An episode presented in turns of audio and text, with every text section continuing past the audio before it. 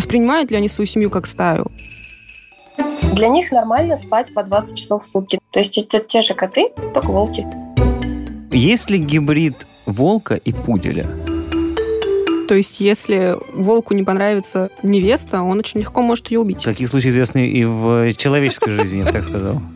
Некоторые пугаются очень сильно, говорят, уберите ее, она же сожрет. Ну, я обычно шучу, что она сытая, но это не всегда помогает. У волков матриархат? Да, да. То есть история про Маугли полностью выдумка? Привет, это Зверокаст, подкаст о животных и людях. Вместе с экспертами мы расскажем, как живется тем, у кого лапки, и тем, кто владелец не совсем домашних животных. Меня зовут Анастасия Полозова. Со мной в студии мой коллега Иван Громов. Привет. Сегодня мы поговорим о гибридах волка и собаки, и о волкособах. Мне очень понравилось описание этой породы, этого явления. Волкособ – это не совсем официальное название не совсем официальной породы собак. Эта фраза, как мне кажется, лучше всего описывает положение этих животных, потому что до конца так и непонятно, строго говоря, кого же относить к волкособам, а кого к гибридам волка и собаки. И чем же в итоге они отличаются?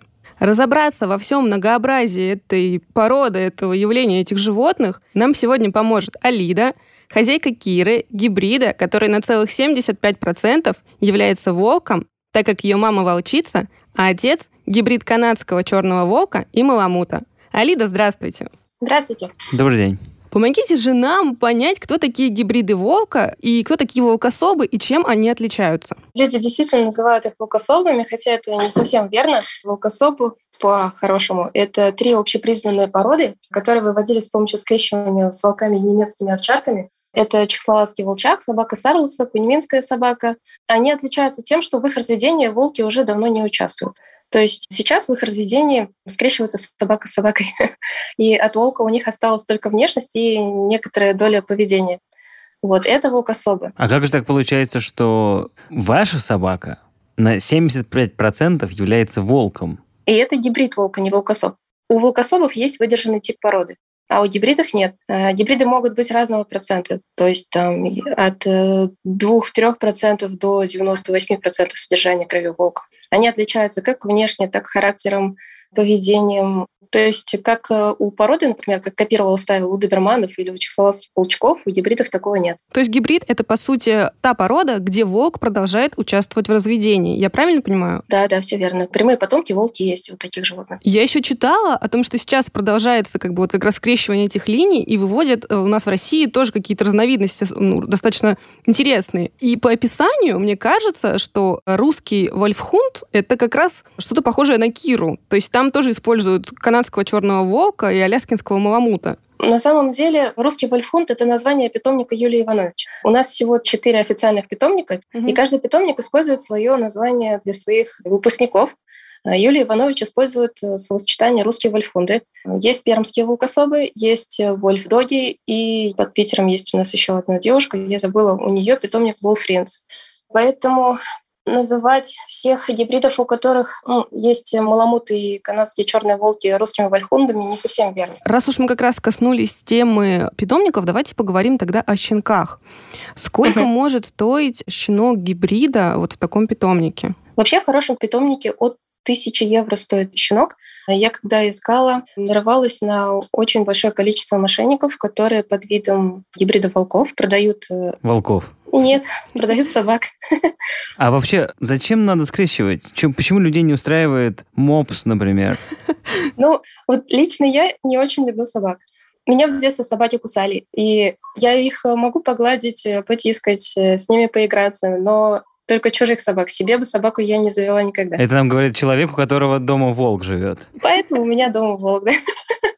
Кстати, а, вот таких ложных, скажем так, помесях бытует вообще ошибочное мнение, что маламуты — это вот волкособы и гибриды. Но хотя на самом деле они связаны кровными узами с волками не больше, чем обычный мопс. Да, да. Просто они внешне больше похожи, да, и, к сожалению, щенков иногда предлагают в качестве вот гибрида как раз. Но так все-таки зачем скрещивать-то? В чем принципиальная разница между собакой скажем так, которая в десятом колене кусала Петра Первого, и будучи еще собакой, так сказать, и собакой, которая уже во втором колене бегала по лесу и охотилась на зайчат. Не совсем верно. Это не собака. В том-то и дело. Гибриды вообще никакого отношения к собакам не имеют. У них другая анатомия, другая психология поведения. Это другие животные. Ага. Поэтому люди, когда заводят гибридов, они не заводят себе собаку. Они заводят себе гибрида волка. Это все равно, что спросить, почему вы завели себе змею, а не кошку, например. Это просто разные животные. Ну, хорошо. Если даже на моменте выбора щенка можно сделать ошибку, то значит у них очень много сходств, как минимум внешних.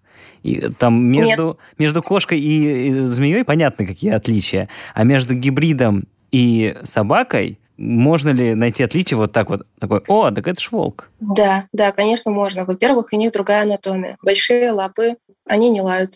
Они не гавкают, когда они маленькие, они в основном общаются как лисы, но единственное отличие от лис лисы, они громкие, а гибриды, они тихие и молчуны. Могут трещать, скрипеть, посвистывать, э, рычать. У них изогнутые клыки, зубы очень острые.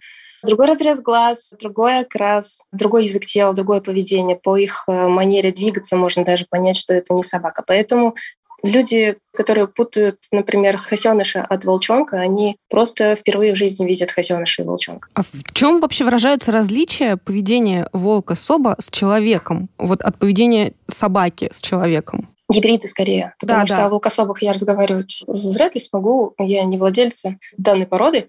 Гибриды не человекоориентированные животные, особенно высокопроцентные. То есть вот у моего брата, например, живет 50% гибрид волка, и вот он уже более человекоориентированный, но тем не менее все еще очень сильно отличается от собаки. Ну вот, человекоориентированностью они отличаются. То есть при принятии решения собака, она смотрит на человека, а гибрид, он ориентируется на себя только, самостоятельно принимает решения. И задача человека, который взял себе на воспитание гибрида, воспитать его так, чтобы принятые решения были правильными социуме. А вот теория того, как, например, волки ведут себя в стае, она с гибридами работает? То есть воспринимают да. ли они свою семью как стаю? И могут ли они ребенка посчитать Маугли? Не пробовала, не знаю, голословно утверждать тоже не буду, но мы, например, с Богданом проводили пару экспериментов, когда я делала вид, что я его ругаю и бью по попе. Кира тут же мчалась ко мне, хватала пастью за руку и отводила меня чуть дальше в сторону. И, ну, типа, потом била не по трогай, попе. мама. Она, она, его. Такая, это моя дело. И наоборот, это тоже работает. То есть, когда Богдан, например, э, кричал и бежал на меня, там, типа, сейчас мама ударила, Кира бежала к нему и хватала пастью за руку. Так а Богдан это, это муж, да? Нет, это сын. Жаль. Это мой сын. Давайте, да, обсудим еще сразу, раз мы коснулись темы щенков и темы воспитания в семье. А я смотрела в ваших соцсетях, э, когда вы только завели Киру, вы рассказывали о том, как важна вообще ее ранняя социализация с человеком. А можно вот здесь да. остановиться чуть поподробнее и объяснить, почему это именно так? У собак есть процесс импритинга, так же, как и у волков, но у них отличие в том, что у волков возможность запечатлеться с человеком длится только 10-12 дней а у собак он длится до нескольких месяцев. То есть, когда щенок, волчонка или гибрида открывает глаза, он должен видеть большей частью человека, а не животное. Это очень важно. Это первая часть социализации. Это невероятное притяжение, когда все вокруг меняется. Только это уже не земля держит тебя. И ты сделаешь все, что угодно — станешь тем, что ей нужно. Другом. Братом. Защитником.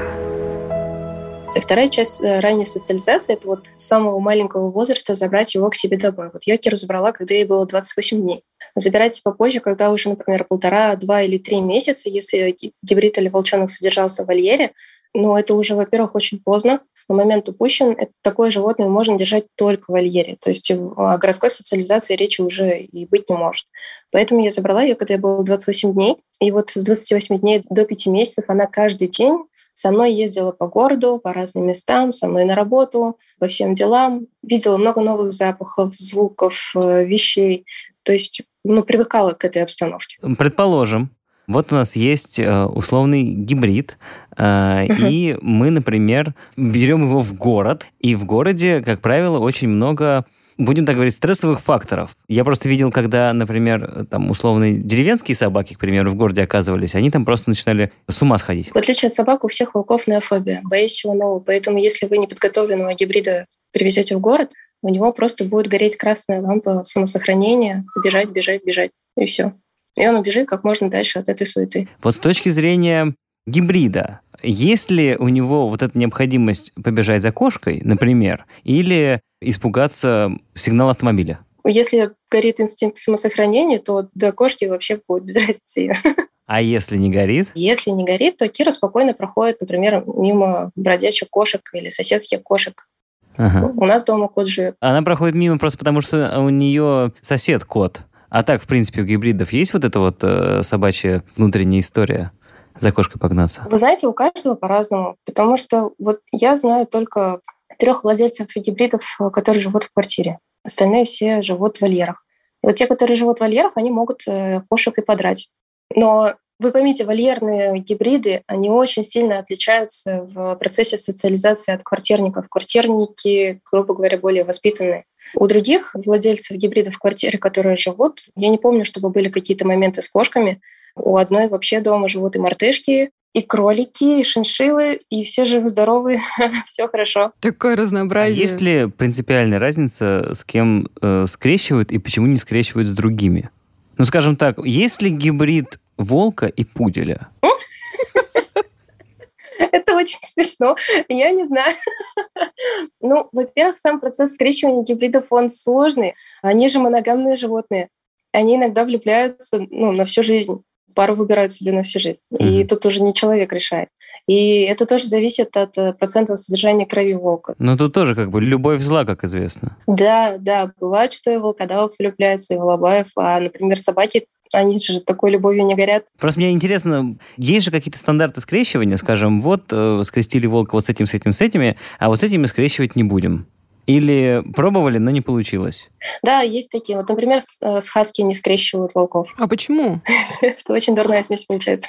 А, ну да, там неуправляемые хаски плюс добавить ген волка, это просто что-то будет. Да, причем у многих заводчиков э, была мечта вывести гибрида с голубыми глазами. А голубые глаза у нас в основном у хаски. хаски. Но на выходе получали неуправляемых щенков с придурью, поэтому от этой идеи отказались.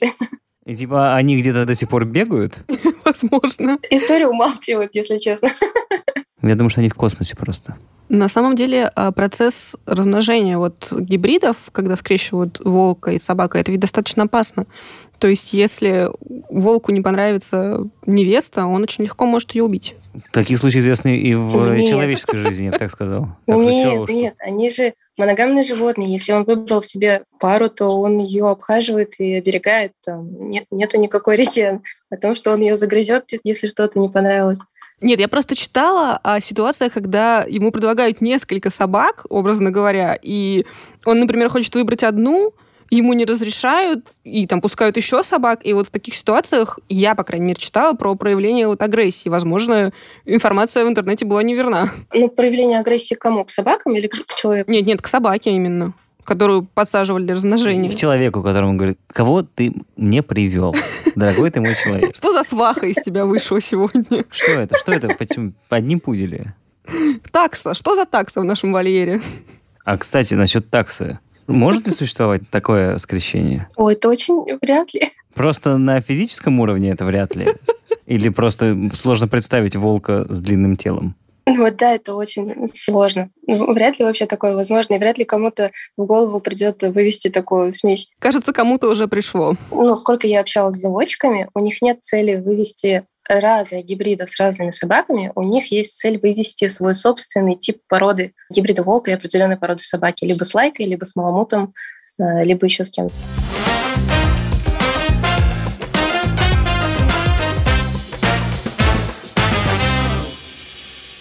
Предположим, у вас гибрид, у которого 75% волка. Как uh-huh. мне кажется, по крайней мере, исходя из моего опыта художественной литературы и кино, волки, как правило, живут э, в лесу. Собаки uh-huh. живут ну, если они живут дома, э, как бы с ними нужно гулять. Там условно uh-huh. 3-4 часа в день, если ты супер ответственный хозяин, скажем так. А сколько надо с волком гулять? 16 часов? Ну, это не совсем верно. Это больше относится к ездовым гончим собакам. Для них нормально спать по 20 часов в сутки, например. То есть это те же коты, только волки. Ага. Выход на улицу был постоянный, пока она была маленькая, потому что очень сложно было ее приучить к туалету на улице.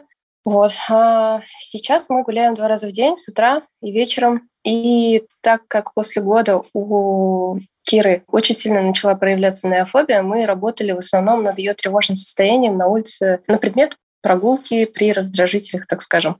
Вот в парке она гуляет спокойно, а вот по улице, когда мы проходим, она может и вести себя тревожно. Насчет того, что ей нужен, ну вот как многие говорят, типа, пожалейте животное, зачем вы завели ее себе в квартиру, нужно mm. было дом, вольер и все тому подобное. Mm-hmm. Но начнем с того, что размеры моей квартиры сильно превышают размер вольера. То есть здесь ей вообще комфортно. Она даже может забраться спокойно на кухонный гарнитур, если пылесос испугается. Или в комнату Богдану забраться, ну, куда угодно. А в вольере у нее такой возможности нет. Насчет свежего воздуха, он, он и в квартире свежий воздух есть, так скажем, и прогулки ежедневные тоже. Но плюс того, что она живет со мной в квартире, у нас с ней постоянный контакт. Если бы она была в вольере, она бы была одна, а это не одиночное животное. И вот там ей было бы действительно плохо. А в квартире со мной ей хорошо. А получается, в квартире э, у нее, ну, скажем так, приходишь к друзьям, у которых есть собака, и там uh-huh. есть кресло какое-нибудь, которое все в шерсти. Типа, это понятно, это кресло собаки, ты в него не сядешь.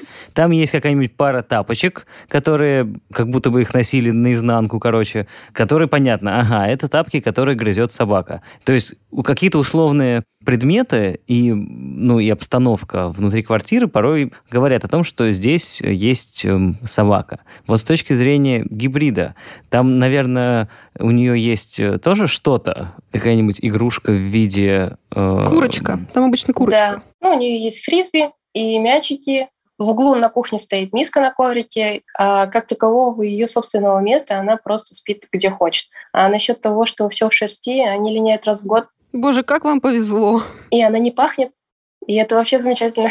Меня еще очень интересует вопрос про вашу амуницию. Вот у меня у самой достаточно крупная собака, и я несколько раз очень так успешно прокатывалась носом по земле, когда ей там приспичило побежать за какой-нибудь кошкой. Мне интересно, что вы используете для прогулок э, вот с Кирой, как с гибридом? Обычный ошейник и поводок, э, намордник и карабин, который цепляет намордник к, к ошейнику снизу ну, чтобы если вдруг она намордник снимет, хотя она его mm-hmm. не снимает, она знает, что его нельзя снимать, то, чтобы он не потерялся, а висел на шее, например. Чисто для удобства. У вас обычный поводок, то есть вот, ну, тут тканевый, образно говоря, или вы используете рулетку? Собачий, прорезиненный, да. И еще я хотела уточнить, вот как раз мы коснулись темы намордника. Uh-huh. Я знаю, что есть специальный список потенциально опасных пород, куда включены uh-huh. и волкособы, и гибриды. И мне бы хотелось узнать, есть ли какие-то вот законодательные ограничения, кроме, как я понимаю, намордника, для выгула и для содержания этих животных? Ну да, мы должны всегда быть на поводке в общественных местах. В безлюдных местах можно ее и намордник снимать, и с поводка спускать. То есть на собачьей площадке вы всегда гуляете в наморднике? Нет, на собачьей площадке я с разрешения собачника снимаю амуницию, и она бегает. А как вообще другие собаки реагируют на то, что рядом с ними э, немножечко другое существо, похожее на них? Ну, это зависит от э, И такие, господи, пудель. А, собаки, которые сами по себе трусливые, естественно, они убегают. Они а, прям видят, да, что это не совсем собака. Это проблема, они просто видят сразу. Ну да, потому что у нее и запах другой, и язык тела ее они не понимают. Она же а. двигается по-другому, и они не могут понять э, ее, так скажем. Поэтому ага. они обычно впадают сначала в ступор, ну, потом уже до них доходит осознание, как общаться с Кирой и так далее. И тут уже два момента. Либо собака социализированная, нормально умеет общаться со всеми, с кем угодно, она идет и играет с Кирой, либо собака не социализированная, она просто идет к хозяину или просто убегает. Вот. Есть те, которые пытаются скалиться, рычать, кто-то даже кусал Киру, но она на агрессию не реагирует. Даже, например, собаки, если на площадке начинают драться, она эти драки разнимает. Такая, так, ребята, остановитесь, пообщаемся. Причем она это очень мягонько делает, да. Там, если, например, два кабеля дерутся, она их начинает облизывать то одного, то другого, отталкивать друг от друга тело, друг от друга своим телом отталкивает. А если, например, погрызлись две девочки, то она младшую за холку хватает и, и дает понять, что младшим не стоит со старшими ругаться. потому что у волков матриархат, поэтому на кобелей-то ей, в общем-то, без разницы, а вот э, с суками она уже ведет себя по-другому. У волков матриархат? Да, да. То есть история про Маугли полностью выдумка? Там же вроде у них главный-то был Акела. Он же мужик. Видимо, Акела была девочкой. Все, это перевод неправильный. На самом деле, самое главное, у них пара. Но так как у них матриархат, волчица выбирает себе в пару волка, и вот он уже становится главным. Какая хорошая традиция. Просто прекрасная, мне кажется. Я тоже так считаю. А как реагируют на Киру другие представители достаточно опасного агрессивного вида, обитатели собачьих площадок, собачники? О, это моя боль. Если с собаками все понятно, то есть можно еще понять, как собака будет реагировать, то с э, людьми это э, достаточно сложно. То есть, например, когда Кира может воспитать щенка, который посмела скалить ее, так скажем, а для волков же возрастная иерархия соблюдается вообще жестко. Поэтому для нее недопустимо, если какой-то щенок на нее скалится. Она берет за холку и прижимает к земле. Она может э, рычать, а так как рычит она не как собака, собачники некоторые пугаются очень сильно, говорят, уберите ее, она же сожрет. Ну, я обычно шучу, что она сытая, но это не всегда помогает. Кстати, о сытости. А чем нужно кормить гибрида? Каюсь, я видел видео, где гибрид стачивает курицу, по-моему. Живую? Да ну нет. Просто ей дали курицу, и она ее съела за 15 минут, хрумая так активно. Ну, 15 это много. Я такой Кира подумал, съедает ничего себе. за 7. Ну, то есть, как бы история про курицу, это реальная история. Там ее- я просто помню, вот как в фильме «Бетховен», когда я смотрел его в детстве, там ему приносили огромный такой пакет э, сухого корма и просто вываливали, и такие огромная собака это ела. Ну, как в детстве так казалось. Такую гору корма. Я думал, о, как много нужно корма. А здесь э, что, только курочка? Во-первых, у них, да, у них отличается пищеварение. В дикой природе волки, они же не каждый день кушают. Они наедаются впрок и потом ходят, переваривают. И потом 20 часов спят. Ну, типа того, да. А в квартирных условиях она кушает каждый день по 2 килограмма мяса, овощей. А Я ей даю рыбий жир, ламинарию, водоросли, ну, то есть для сбалансированного питания. С собакам так много кушать нельзя. Например, Кира один раз съела сразу 6 килограмм мяса и ходила как колобок. Сейчас спою. И нормально потом переварила. То есть у нее не было заворта кишок. То собакам это очень вредно. Вы кормите ее по четным дням, короче. Нет, нет, каждый день я ее кормлю по 2 килограмма ей. Ее это устраивает все А 2 килограмма чего? Мясо, овощей. У вас эм, гибрид на 75% волк, и у него, соответственно, 75% питания мясом. Нет, просто на натуралке овощи тоже нужны. Это она любит огурцы, например, тыкву любит, груши, яблоки, Ну, то есть помидоры. можно ей по факту сделать какой-нибудь веганский ужин, она его стоит. Без удовольствия, но да, Или там все-таки нужно еще фаршика добавить? обязательно. Мясо всегда должно быть. Но можно и кормом кормить. То есть если найти нормально сбалансированный хороший корм, то она и кормом будет питаться. Тогда нескромный вопрос сразу. Вот я Мгм. человек простой. Я мясо ем не каждый день. Моя продовольственная корзина стоит примерно 3-4 тысячи рублей, ну, наверное, в неделю, может быть, побольше. С точки зрения гибрида, сколько стоит продовольственная корзина гибрида, ну, условно, на месяц? Мясо, которое кушают люди, стоит сильно дороже, чем то мясо, которое кушают гибриды. То есть мы же не кушаем, например, суточных цыплят, а они стоят 65 рублей за килограмм. например. Каких цыплят? Суточные цыплята. Это отбракованные цыплята, петушки, которых ну, бракуют на заводе, на птицефабрике. А и они, соответственно, продаются, видимо, не в обычном магазине, а где-то... Специальный магазин, все правильно. Вот, там есть рубцы, обрези легких, там носы коровьи, вымя и так далее. То есть в Вымя. основном то, что человек не ест, продают дешевле для Кстати, псовых. насчет имени сразу вспоминается э, наш классик Веник Ерофеев, который в Москва петушки в самом начале искал, где же ему похмелиться, зашел в кафе, говорит, у вас есть херес? И ему продавщица говорит, хереса нет, но есть вымя. Собственно, о том, едят ли это люди. Я думаю, что да. Ну, если возвращаться к вопросу о сумме, то я закупаю мясо в основном на неделю, на две, и это выходит где-то в э, полторы-две тысячи рублей. Ага, ну то есть, грубо говоря, где-то около 5000 в месяц на мясо. Ну, да, если вместе с витаминами, то да. Вот то, что вы назвали, это все потроха, по факту. То есть это не вырезка. Нет, односорт там тоже есть. Ну, то есть, э, по сути, можно смешивать вырезку Да, и конечно, потроха. смешивается все. Для, для полноценного нормального питания обычно дают несколько видов мяса. некоторую часть третьего овощей, молочку, яйца, например, и все, и питается животное. Давайте еще поговорим о ветеринарии. Как подобрать специалиста, если у тебя не обычная собака, а гибрид? Какие нужны прививки, какие нужны обработки и осмотры регулярные? Уход у них э, точно такой же, как у собак. Те же прививки, те же таблетки симпарика, например, от клещей, все то же самое. Единственное, вот когда мы столкнулись с проблемой, когда Кира сломала клык, э, нас нигде не хотели брать, все боялись. Вот одна только клиника в городе нас приняла, удалили ей клык, потому что мы его до не сломала. Вот, то есть даже у ветеринаров присутствует страх. Ну, то есть получается, что в обычной ветеринарке где-нибудь, я имею в виду там, ну, условно, рядом с домом, принимают как и птичек, и собачек, и всех, и, соответственно, еще и гибридов на 75% состоящих из волка. Или это специально какой-то всегда? Типа, плюс гибриды. Если такой подписи нет, то нет.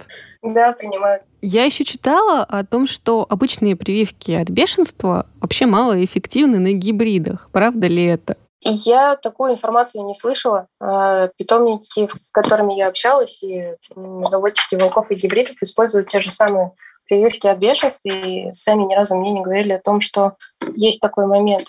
Видимо, вопрос спорный, и не совсем до конца изучены. Еще хотела спросить, как часто и нужно ли вообще заниматься гибриду с кинологом? Ну, это вопрос просто, что вы хотите от гибрида. Если есть возможность водить кинологу и есть такая необходимость, то почему бы и нет? Э, мы вот приезжал к нам кинолог четыре раза, я причем очень долго искала грамотного специалиста, и мне потребовалось для этого три месяца. Очень сложно найти нормального грамотного кинолога. Он приходил всего четыре раза, показал мне, как нужно общаться с Кирой, язык тела, то есть как корм давать, как взаимодействовать и так далее. Это же меня нужно научить с ней общаться, не ей со мной, она-то и без меня умеет сидеть, лежать и так далее. Mm-hmm. Поэтому, если у человека, например, есть какая-то потребность в определенных действиях своего гибрида в условиях городской среды или в другой среды, где он живет, да, то да, необходимо заниматься с кинологом. Если самому не хватает умений, знаний э, для этого, если всего хватает, то животное в этом особо-то и не нуждается. Как вообще подобрать кинолога в случае с гибридом? То есть он должен иметь какую-то тоже дополнительную квалификацию или обычный специалист образно? Это должен быть просто нормальный, адекватный кинолог с большим опытом работы. Я вот выбрала человека, который раньше работал на границе, прошел как старую школу кинологии, так и новую школу кинологии. У него международный сертификат, он может э, преподавать, работать не только в России, и работает он в основном на положительном подкреплении. То есть э, никакого доминирования, никакого тотального подчинения, только положительное подкрепление и положительное наказание. Вот, да. Ну, на самом деле, в случае с гибридами, наверное, старые техники, вот, которые как раз вы правильно говорите, связаны с доминированием, они, мне кажется, могут быть даже опасны для человека, который их применяет. Mm, да, да, потому что гибрид не поймет э, такого проявления, не поймет, не примет, будет клацать зубами, рычать, прикусывать, ну, давать понять, что ему некомфортно. И если долго гибрид будет такой некомфортно, он может и прикусить. Есть известная цитата практически Джейсона Стэтхэма про то, что волк в цирке не выступает. Выступает. Э, вот с точки зрения гибрида, можно ли его э, надрессировать формата ну, вот таких вот каких-то команд, не совсем стандартных, там, ко мне или сидеть лежать, а, например, там сказать «Али, оп!» и он такой «бац!» и все поймет. Да, да. Ну, волки в цирке выступают, э, Евгений Вертлатый прекрасно показывает э, свои выступления с волками в цирке, так что... Так что они поддаются дрессировке вполне себе на уровне собак. Они умнее собак в этом плане. То есть они быстрее Просто к ним нужен другой подход. Они быстрее обучаются, я думаю, будет правильнее сказать. Все-таки есть разница. Как объяснить? Собаке скажешь, например, сделай это, она сделает. Гибриду скажешь, сделает, он еще будет думать, а оно мне надо вообще? Будет еще взвешивать, а какой пользу он получит. Поэтому просто к ним нужен другой подход. Э, то есть у них повышенная саморефлексия? Да. Их нужно просто уметь мотивировать. И происходят ли э, какие-то изменения в поведении гибрида с возрастом, вот, например, в период полового созревания? Ну, мне это только предстоит узнать. Я очень надеялась, что Кира протечет в этом году, но mm-hmm. так как у нее нет конкуренции в виде волчицы рядом другой, она взрослеет позже, и она потечет только после двух лет на следующий год, следующей весной. И причем это происходит у каждого по-разному. Я же много общаюсь mm-hmm. с владельцами волков, также и волчиц, и кто-то из них становится более капризным, кто-то более разговорчивым, кто-то более ласковым. Поэтому это еще зависит от характера гибрида. Все-таки у них, у каждого гибрида свой характер, свое поведение. Алида, вы сегодня еще упоминали о том, что гибриды не лают, они издают другие какие-то звуки и общаются при помощи ну, воя, например. Да, вой это у них разговор на длинное расстояние, но э, я обычно говорю, что они не гавкают и не лают, просто потому что я устала уже. Большая часть сообщений у меня в директе, например, это «Лида, посмотрите, мы подобрали дворнягу, кажется, у нас тоже волк». И если я буду говорить, что волки тоже умеют гавкать и лаять, я просто, ну, не избавлюсь от таких сообщений. А на самом деле они умеют это делать, но делают это крайне редко и все-таки по-другому. У них не такой лай заливистый, как у собак. Я как-то выкладывала даже видео. Он просто больше как такой закрытый звук вов-вов. Вот, ну, я даже объяснить это не могу. У них даже гавканье и лай другие. А как соседи реагируют на ее заливистые, например, трели, которые были в ее раннем детстве? А, она редко воет. Это вообще очень редко. Например, нам с Богданом приходится вдвоем начинать завывать, чтобы она тоже завыла, к примеру. Это вот до полугода она могла еще повыть, если я уходила из дома, и она оставалась одна. То есть она таким образом пыталась узнать у меня, далеко ли я ушла, когда я вернусь. Когда я выложила подобное видео, как она воет вместе с Богданом, мне там написали, типа, бедные соседи. Внизу мои соседи написали, ну, нам не слышно было, все нормально. То есть мои соседи меня в интернете, наоборот, защищают. Большое спасибо, Алида, что пришли к нам. Спасибо вам. Наш проект подготовлен при поддержке Ассоциации благополучия животных. Это объединение фондов и неравнодушных граждан, миссия которых – развитие гуманного отношения к животным в стране. Ассоциация на законодательном уровне защищает интересы животных, контролирует выполнение и реализацию государственных тендеров в зоосфере, собирает помощь для бездомных животных – объединяет фонды, экспертов, волонтеров и зоозащитников в 69 регионах страны. Эпизоды вы можете послушать в приложениях Apple Podcasts, Google Podcasts и на Яндекс Музыке. Комментируйте, делитесь с друзьями и любите своих животных. С вами были Анастасия Полозова и Иван Громов. Всем пока! Пока!